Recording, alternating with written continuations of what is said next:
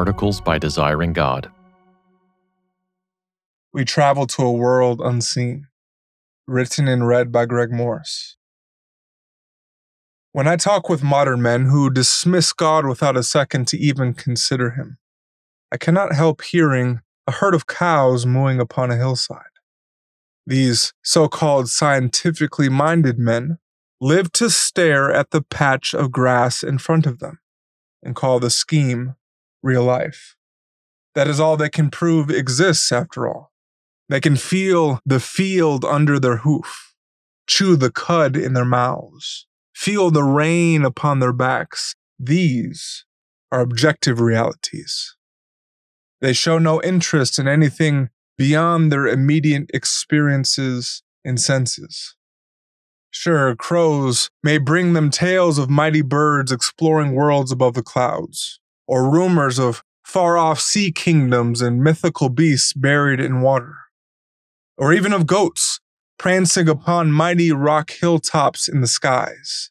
But they see no towering mountains, nor swelling oceans, nor lofty heights. Nothing to even suggest such a possibility. Foul tales from fowls is all ravens raving ill dreams. Cows who live to watch the skies have more than sun dropped in their eyes. Myths and stories like viral diseases infect some in their farm society, but not them. Some hoot and chirp and baa of worlds elsewhere.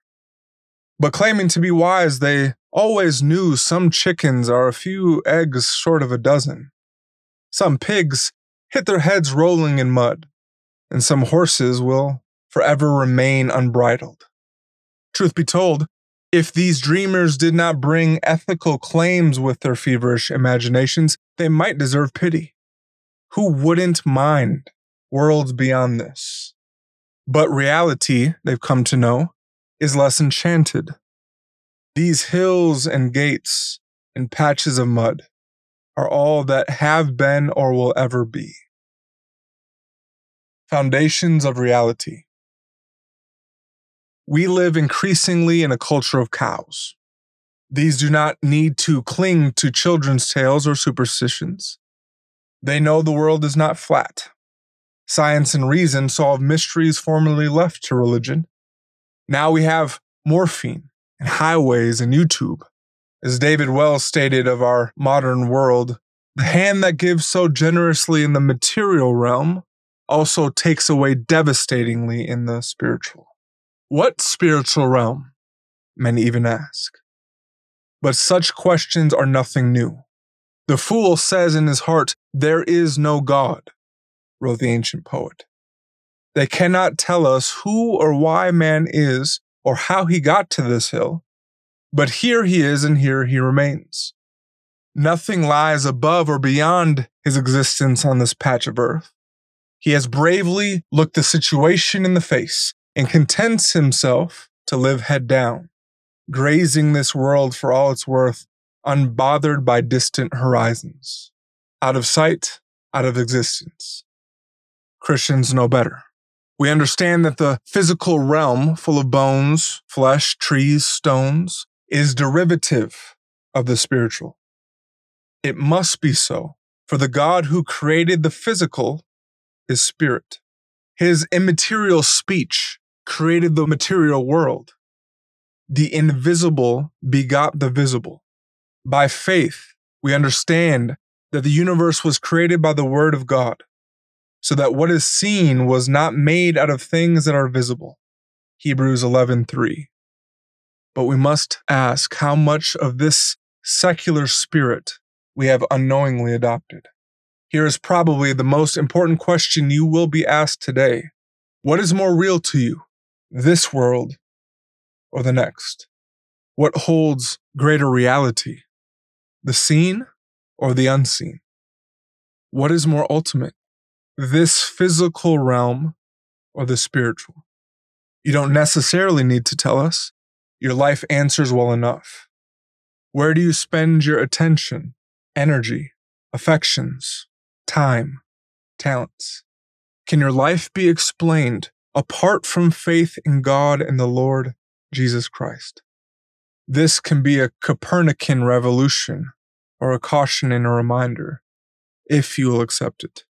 The invisible world, the unseen, untouched, unmeasured, is most substantial, most enduring, most real. The immaterial world does not orbit the physical realm, the physical orbits the immaterial. Theirs is the unyielding reality. We inhabit silhouettes and shadows. People who saw the invisible. Faith, in other words, tells us that the world is turned upside down, flipped inside out. Faith does not regard the physical as unreal or unvaluable simply because it is physical. What the apostle saw with his eyes and touched with his hands is paramount to the witness to Christ. But faith sees beyond to the unseen. It demotes this world, its values, its dictates, its desires, in preference for the world to come. And it waits for this current physical world to be remade into that place where spiritual and physical perfectly abide, the coming new heavens and the new earth. Our spiritual forefathers, though without flushable toilets and supercomputers, knew to give precedence to the just out of sight and wagered their very lives upon it. The history of the saints in Hebrews 11 shows the contrast of sights. They were convinced of things they hoped for, were assured of things they could not yet see. Noah, for example, spent decades building a boat on dry land, preparing for the unseen flood. Abraham looked upon the only home he knew, turned his back, and wandered into the unknown to live in tents. He and Sarah then eyed wrinkled skin and aged bodies and waited to see children more numerous than the stars. Moses gazed at the shackles and the scarred backs of the Israelites and chose these over the gold coins, luxuries, and lush pleasures of Pharaoh's house, for he looked to the reward and endured as seeing him who is invisible. Others gazed past beatings and mockings and jail cells and death to see a resurrection to a higher life. Salvation from their God was more real to them than swords of the enemy. Conviction about the Christ felt more solid than their chains. They were those of whom the world was not worthy. The author of Hebrews admits these all died in faith, not having received the things promised. But notice their vision. Having seen them and greeted them from afar, they acknowledged that they were strangers and exiles on the earth. Hebrews 11:13. Their hearts smiled as they bowed into the grave because they saw promises coming. Promises more powerful than death. They declared plainly that they sought the life over the hill, their distant homeland. And their God did not disappoint and will not disappoint them when they awake in the better country they longed for, a city built by God, a heavenly one. Do you see as they did? This world, a dream. This passing world is the phantom, the shadow. While great things are gained or lost in its short span, this age will soon break upon eternity as tiny bubbles against the rock shore. This life, so fragile, so fleeting. Man is like a breath. His days are like passing shadow. The wind passes over us and we are gone. Only a few more sunsets, a couple more nights of sorrow, a handful more days of laughter, and you will be gone. To chase this world and its pleasures is to chase nothing but the wind what is coming, what is near, what is not yet seen with physical eyes is most real.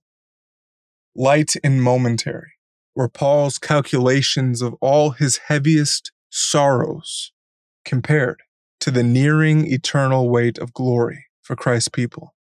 He saw as we must see. We look not to the things that are seen, but to the things that are unseen. For the things that are seen are transient, but the things that are unseen are eternal.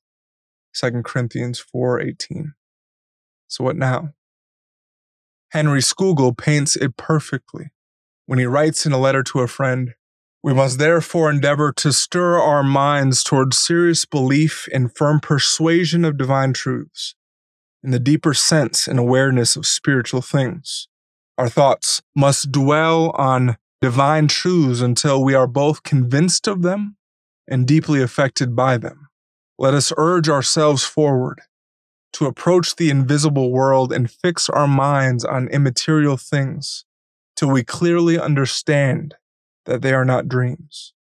No, indeed, it is everything else that is a dream or a shadow. Indeed, it is everything else that is a dream or a shadow. So turn off the screen and gaze, and keep gazing up at the heavens where Christ is. Despise the tantalizing trivialities, and keep your heart fixed on the next world, its glories, and foremost, its God. Wipe the crust of materialism from your eyes. Wake from the sedative of worldliness. Rise from slumber in the enchanted ground and look at Christ by faith until you see him more clearly than as trees walking.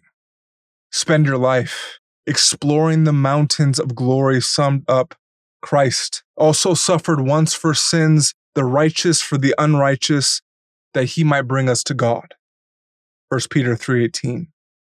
Though you have not seen him, Peter wrote to the early church, you love him.